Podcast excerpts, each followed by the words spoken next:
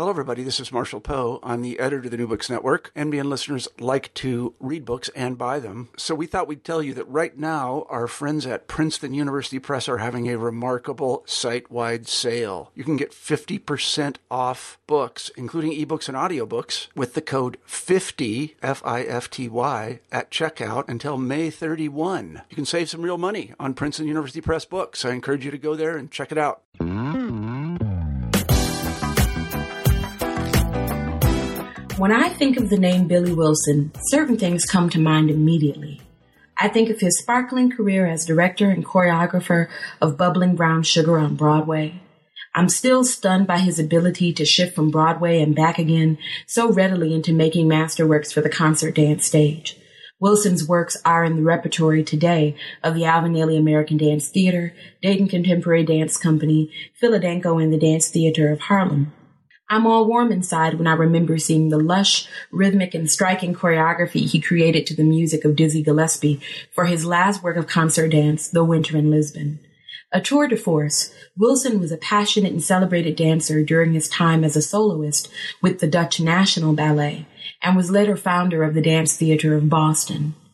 For me, Billy Wilson is one of those names in dance history that is all too often reduced to a footnote that obfuscates his career and contributions to dance at home and abroad. I am thrilled that his daughter, Alexis Wilson, has stepped up and out to ensure that her father's legacy survives, all while sharing her own voice and lived experiences with deep integrity. Alexis Wilson's touching and deeply personal book, Not So Black and White, goes well beyond the commonly known information about her father's life and work to reveal her experience growing up as the daughter of this dance genius. This book is her memoir, which is at once both a loving homage to her father, a meditation on her life as the biracial daughter of Wilson and a Dutch ballerina, and a narrative that strives for reconciliation of the contradictions that shaped Alexis's life. Abandoned by her mother at the age of 11, moving through the worlds of ballet and Broadway, and navigating her life journey with her father and his chosen life partner are just a taste of what shaped Alexis's experiences. An accomplished dancer, author, mother, and more, Alexis Wilson does what she did not have to do in this book. She pours herself onto the page so that others might have a lens through which to know who her father was beyond the footlights and a look at how race, class, art, love, and pain intertwine to create a stunning portrait of her life. This work is at once deeply personal and relevant to the history of 20th century American dance. With a foreword by actor Blair Underwood, Not So Black and White is not to be missed. Today, Alexis Wilson makes her home in Columbus, Ohio, with her two daughters and her husband Byron.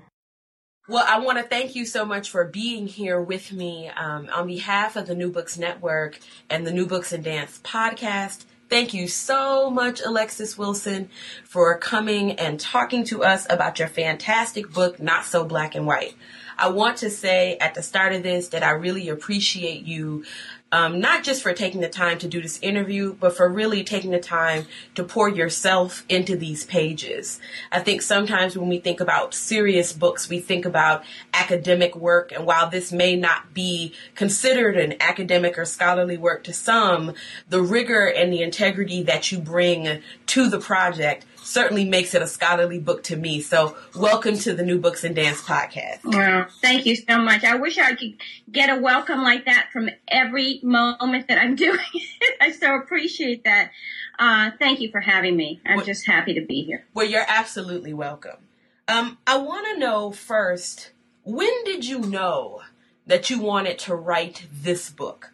This book that is obviously so deeply personal and so much about your lived experience. When did you know you wanted to do this? And what led you to write this book at this time in your life? Hmm, it's a good question. Um, the night that my father died um, at St. Vincent's Hospital in New York City, we were all there, meaning I was there. My brother was there. Arthur Mitchell was there. My husband, Byron Stripling, a very dear friend of the family, Lorenzo James. And at one point, uh, Mr. Mitchell and I were outside of his room and just being quiet, and he had already passed. And um, he asked me. He's known me since I was well, since before I was born, because he, you know, knew my parents, and then I was later with Dance Theater of Harlem.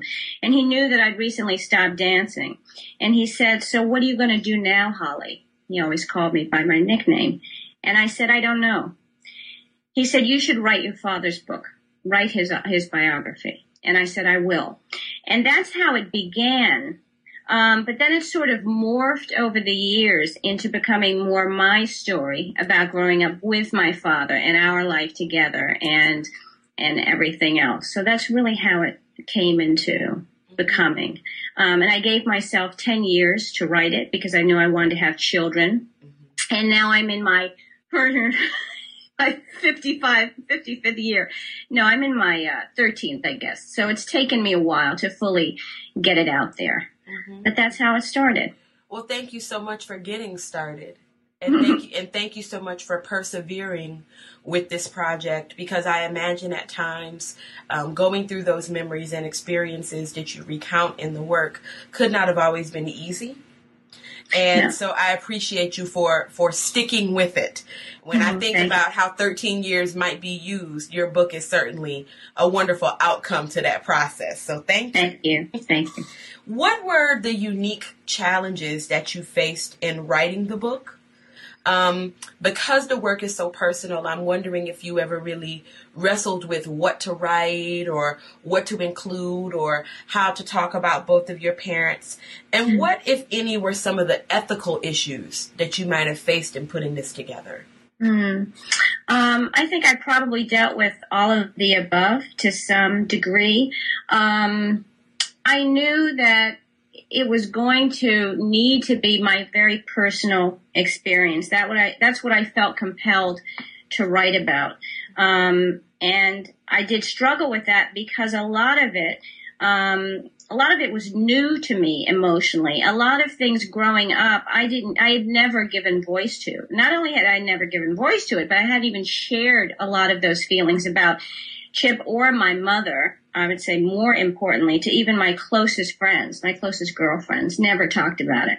So, um, that was difficult. It was cathartic. Um, I call it blood work because if you're if you're really committed to doing the real honest work of it it's not an easy process and it's like kind of throwing up each time and then of course that's mixed with all of the wonderful memories and the things that make you smile and laugh and so there is a balance there. I think that helps to keep, at least in my experience, um, that helped to sort of keep me aloft and not completely toss me away emotionally. Mm-hmm. Um, I felt that I wanted to be honest, but there was also a, a protective element there, mostly with my brother, who's my younger brother, and, and you know, even if you're in your 70s, he's still your younger brother, or it's still your baby, your child. You know how that is.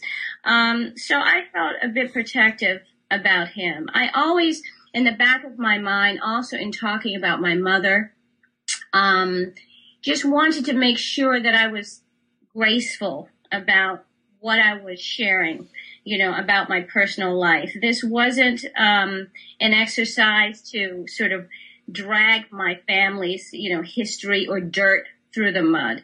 It really was um, a commitment to just being honest about my own personal story. Mm-hmm. So I would say all of those things. Um, and for the rest, you know, it was just um, trying to be true to my own story, you know, and anyone who sort of found more of a negative aspect to what it was, mm-hmm. I would say they would need to write their own story.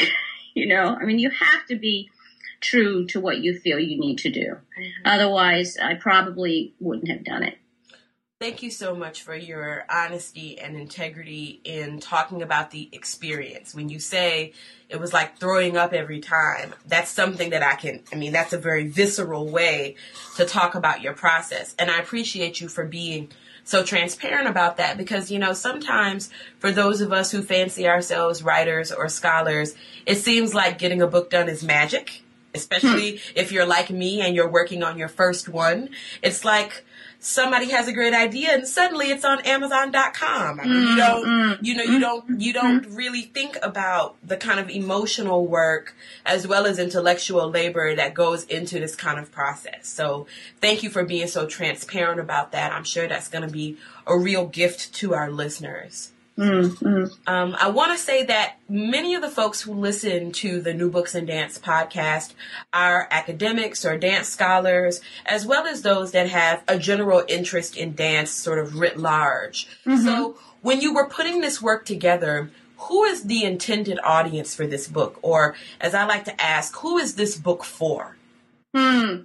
Well, that's the question that you're asked 50 million times when you're trying to, to pitch your work. And, um, that's sort of a, I'm trying to think of a sh- the shortest answer to the question. Um, I, I had a lot of challenge with that in the beginning because agents would tell me that it's more than one book. Um, they would say it's a book. It could be a book about age. It could be a book about dance. It could be a book about same-sex parents, about abandonment, all of those things. So I think that the thing that was my Achilles heel at the beginning has really become my strongest point in that. And since I've self-published, that now I'm able to utilize all those different aspects, those big, what I call chunky bits of my story to or for a specific audience. So when I'm speaking, I can tailor what it is that I'm talking about to, say, the topic of AIDS or the topic of abandonment or being biracial or the dance world or Broadway. Um, so it's worked to my benefit, actually. Um, at the end of the day, though, I think that what I hope that people can walk away uh, feeling from the story is really that it's a story about family. It's a story about love. And, um, and that love not always coming from the most expected place. And it's about our ability and our choice to either reject or embrace what that is. So I think that family, be it non-traditional or traditional, because I feel I had a pretty traditional family in my non-traditional family. Um, I think that that's something that all of us can relate to you know, I love how eloquent you are in talking about this work. And what I really appreciate is um, sort of the openness of, of your your the way that you're talking about this. I mean, this is probably one of the most delightful interviews I've ever done. I'm just, I'm really enjoying this because I feel like your book is going to be such a gift not mm-hmm. just to the dance world, but to anyone who really believes in the power of family, mm-hmm. believes in the power of love, believes mm-hmm. in the power of art, um, and really believes in sort of a sense of perseverance mm-hmm. and overcoming. So thank you mm-hmm. so much for that. Thank you. Yeah. Mm-hmm. Um, I want you, if you can, to really describe for our listeners what was your creative process in putting this work together? Did you develop a sort of daily writing practice? Mm. Um, how did you, you know, as a dance person, as a creative person yourself, I'm wondering what your process was in putting the work together. When I think about writing, for me, it's sort of like a scrapbook. Mm, mm-hmm, like I'm mm-hmm. gathering all of these pieces and I'm trying to make a collage of some kind. Or it's mm-hmm. like quilting where mm-hmm. you're trying to knit together all these small pieces and threads that create an entire narrative. So mm-hmm. if you could describe your creative process, that'd be really helpful. Sure. I, I, I find it so fascinating that you're insightful enough to link the dance background with the process because that's very true. Um, what I did was before I actually started even working on this specific work, I started doing writing practice, as you mentioned, for two years. I would get up in the morning at four because I'm a morning person. And I used Natalie Goldberg became my writing practice guru. And I used a book of hers called Wild Mind and I would get up and do timed writing exercises, 10 to 15 minute blocks for like two hours every morning for about two years. And then when I felt like I'd sort of worked these new muscles that allowed me to kind of begin to go below a surface and also drudge up a lot of these things. Because for instance i might go um, being in new york was and go for 10 minutes without stopping. And it's incredible the things that come up if you allow yourself to let your mind get out of the way. So that's what i did first. And then um, you mentioned sort of the idea of quilting. I think that's a, great visual because that's really what it becomes. Um, the first chapter that I actually started was the winter in Lisbon, which is almost like the 11 o'clock number, you know, of the book. Um, and then I kind of went back and then I went all over the place. Mm-hmm. And when I first had what I thought was a finished version of the manuscript. That's how the structure was. The structure was very cinematic. It was all over the place. And I thought that that would be more interesting for a reader. Fast forward, after listening to um, several people that I, I uh, respected and heard who had a question about the structure of my book, I completely changed the structure into a more linear structure that began and ended with a kind of bookend, and that actually read better, and um, and I think made it easier for for the reader. But basically, my ritual I'm creating is getting up at four in the morning, and that's that's also now you know before my kids get up, and they get up at six, so it's really only two hours. By the time you wake up and you get going, it's like you know an hour, hour and a half. But that's basically my writing schedule. I appreciate you talking about that. And I love you talking about this process of doing the timed writing exercises and really cultivating writing as a practice, writing as a habit for Absolutely. two for two years as a way to enter into the work. Mm-hmm. You know, dancers understand the need to engage the body in those basic exercises every day. It doesn't matter if you're getting on stage in three months. It doesn't matter, but you right. have to, you have to get yourself to the bar or you have to get That's yourself right. on the That's floor. It. And so developing the kind of ritual mm-hmm. of that practice, I think is definitely a through line that I'm yeah, hearing. You have to find what works for you. You have to discover your own clock like for instance, I cannot, when five o'clock in the evening comes, my brain is done. I mean, if, if I'm under some kind of deadline, I have to do it, I get it done. But where I, where I work best and when I'm at my best is early in the morning. So you have to find out what works for you. Mm-hmm. You know, that's, that's really the first most important thing. Mm-hmm. Working in your sort of optimal time period. Yeah, and mm-hmm. really and really honoring that, you know. Yeah. It might not yeah. be someone else's process, but that's okay. If right, it works right. for you, if it's moving your project forward, then you move through that, you honor that. Thank yeah, you. yeah. We read all those stories about the writers who are up, you know, drinking in the middle of the night until four in the morning. That's not me. I had to finally give that up. That was this romantic, but it wasn't very real. So so the morning is my time. Listen, girl, it ain't me either. So I appreciate that. Especially with children. Um, now, when I think about your father and myself as a dance student coming up, when I hear Billy Wilson's name, I think about Dutch National Ballet. I think about Bubbling Brown Sugar. I think about his work at Brandeis University. Mm. But what really sticks out for me is Winter in Lisbon because mm-hmm. I remember being, oh, maybe 16 years old and seeing that work and mm-hmm. falling in love with the color, mm-hmm. the the movement vocabulary, the the Gillespie music. I mean, it's it's it's phenomenal. It's fantastic. It's sort of bigger than life. So mm-hmm. in my brain, when I think Billy Wilson, I think bigger than life. I think mm-hmm. Othello. I think this amazing mm-hmm. kind of career. But I wanted to ask what do you think is the most surprising thing that those who have some familiarity with your father's legacy in dance will find in this book?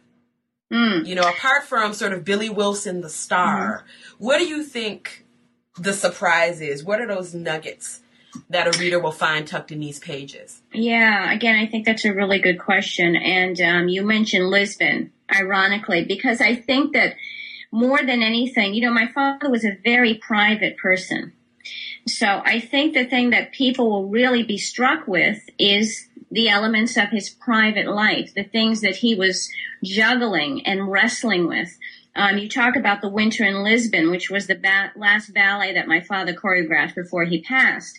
And in the midst of that ballet, he was dealing with Chip, his lover of 18 years, his bipolar, and then what turned into becoming full blown AIDS at that time. So, um, and I was there with him during all of that time, and we would be dealing with Chip and all of the the craziness that surrounded his illness. I mean, you've read the book, so you know mm-hmm. things like you know escaping from hospitals and yes. taping his mouth, and you know, and then would have to go to rehearsal to create this ballet, and he had no idea how one step was going to lead into another.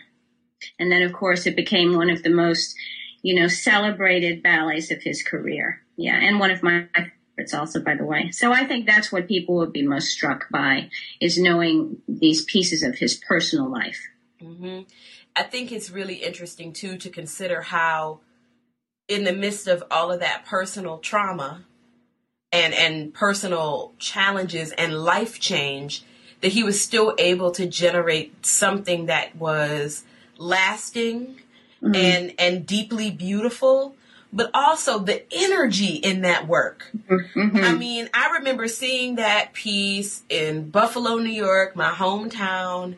Um, my mother bought me tickets to go see Ailey.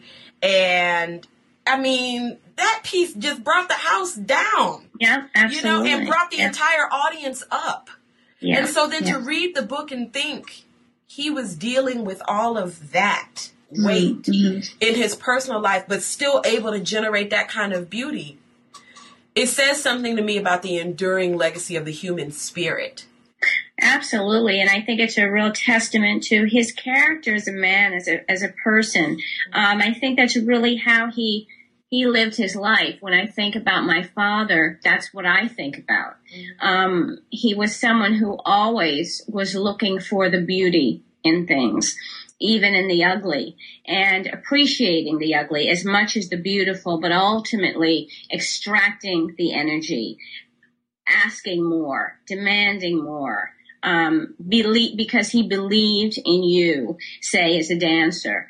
Um, and that's why so many people just have, you know, continue to this day, have all of these stories that they share with me about how wonderful it was to work with him. He really, touched people, inspired them, and the um, the inspiration, the lesson, the memory that so many people have attached to working with my father was that it was a larger um, experience. It was about the work and about the dance, but it became a metaphor for one's life.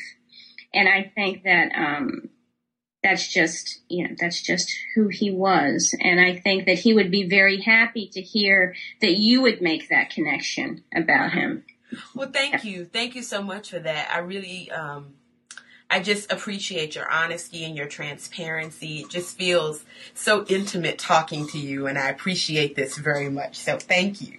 You're welcome. Um, okay, so let's let's just get to the sort of so what question, mm-hmm. right? Mm-hmm. Why? I mean, I I know this is your dad, your family. This is your personal narrative that you're bringing forward. I'm a dance person. I know your father's work. I love your father's work. I was very mm-hmm. interested in your story, your mm-hmm. experience around biracial identity and growing up in this sort of artistic context. But so what, right? Mm-hmm. If you're someone who doesn't know Alexis Wilson, you don't know Billy Wilson, um, you're sort of a dance enthusiast, but these names don't necessarily resonate with you. Mm-hmm. Why do you think it's critically important to bring your father's legacy forward? And to perhaps do it in this way, which is also sort of a family narrative? Um, I think, you know, for a few reasons. I think, um, again, I go back to in terms of content and how people, lay people, people off the street who don't meet, know me or my father from Adam, I think it goes back to the connection of humanity. Um, that shared experience, whether it's, you know, abandonment or loss or grief or joy.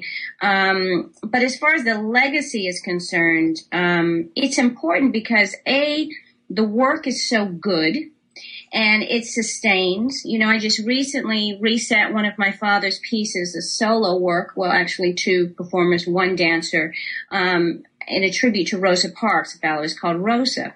And um, after all these years, and I tried to do my best to keep the integrity of the work, but the point is that at the end of the night, every night, it was a standing ovation. And I think that is the spirit of my father's work. I mean, I can reset it and all of that, but still, that's what that's coming from. So the work sustains, and um, and it's just important to keep that legacy alive um, we have to, moving forward, always have a sense of what preceded us. And especially for us, those positive influences, um, we need to really hold on to, I think, probably more than ever. Mm-hmm. Mm-hmm. Um, so that's what I would say. Mm-hmm. Especially in a world today where it's so easy, maybe, to focus on the things that are negative. Yeah, I think that's true. I think that um, you know, also we're sort of doing battle a little bit until it all balances out with technology and again the human aspect of of who we are. Um, we're so kind of barraged by all of the the technology and images and all of that, but it's equally important, maybe more important, to then really hold fast to those human elements, you know, that that are shared maybe we, we sometimes I think forget that that's important. Mm-hmm, mm-hmm. Yeah. I'm inclined. I'm, I'm inclined to agree. Yeah. I'm inclined yeah. to agree. Well, yeah. sort of continuing along that line and sort of knitting these threads together. The book talks a lot about certainly your family's experiences and, and some of the sacrifices that were made, big and small, over mm-hmm. time to maintain your family, to maintain mm-hmm. a sense of um, closeness, togetherness, a sense of integrity, which mm-hmm. I think really comes through in the work. Could you tie that somehow to maybe a larger conversation about dance? What does your family's experiences and sacrifices have to tell us about the landscape of concert dance today? Um, I think that it tells us that uh, it's still that there's still value in keeping that alive. To me, this seems an extension of sort of what we were just talking about. Um, I think it's easy to sort of, in the scheme of so much other stuff that we're we're looking at, you know, we're being uh, things are thrown at us, and I mean in terms of visuals and things like that. I think it's easy for that aspect of the dance to get lost and all of it. Um, but again, I think it still has such a valuable and hopefully valued um, place, you know, in our world. And it's something that I continue to try to expose my my own children to. One is a dancer, one is not. Um, but it's it's so important to keep that well all aspects of the arts alive. Um, and, uh, you know, it still becomes a challenge, even more than ever, since we're dealing with all this economic challenge that we're dealing with. Unfortunately, as you know, the arts is always the first to go. And the irony of it is that in times of strife and depression and uncertainty, that's what we need more than ever. But that's, I guess, a different show. So, uh, so yeah, I would say, you know, we, we just have to keep that alive. Mm-hmm. Thank you so much for, for tying that together. I think you point out the that what I do consider to be a serious irony, right? The idea that the arts are sort of first on the chopping block, and yet when we need inspiration, when we need a sense of the future, when we or escape, or or escape, when we need a renewed sense of vision, mm. a, a reminder of who we are, our deeply our deepest held values, we tend to return to those very, um, what I consider those things that are fundamental to the human experience, which are the things that are closest to the body. Yeah. And dance is certainly, you know, right at the center of that conversation. Right. Right. So what I want to say now is that I've thoroughly enjoyed speaking with you. And if you ever write anything else that you think might be of some use to the New Books and Dance podcast, you have a friend in us. So Oh, please great. just let us know and I'd be happy to bring you back for another interview. Let us know what are you working on now? What can we expect from you in the future? Do you have anything coming up that you'd like to share? Mm. Well, you know, often when you're in the middle of the vortex, that's when you want to start a new project, which is what I'm feeling right right now. But I still have so much work ahead of me. Um, I'm supposed to be working on a one-woman show for New York. That would be myself doing a 90-minute version of my story, um, which has no shape yet, but have my first um, original producer and directress. And so we're beginning work on that very soon. My other baby project is creating the screenplay, um, of which I'm just I'm so excited to to begin. That's what I'd like to start now, and and and might you know bit by bit. And already have um, you know a fabulous director who would love to direct that version of my story, Kasi Lemmons. Um, so working on that, but at this very moment, I'm getting ready to prep for what will be the New York book launch, which was scheduled to happen the 29th of October. But of course, Sandy hit that night, so that kind of knocked that out of the park. So now it's being rescheduled to May 13th. And I'm really excited about it because it will be like a kind of production. I'll have Arthur Mitchell speaking and Tamara Tunie and Maurice Hines. Um, Michael McElroy will perform.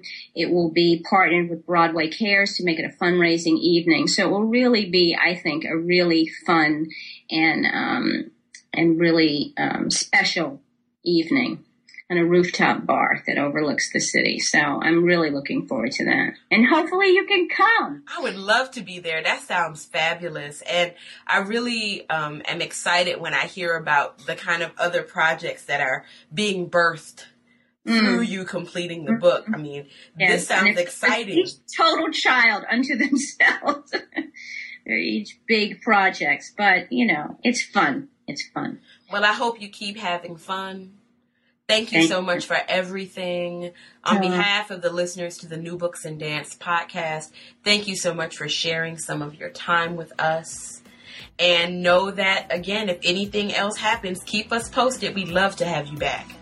Well, consider that done. You're a joy to speak with, and it's my total pleasure. Thank you so much. Thank you.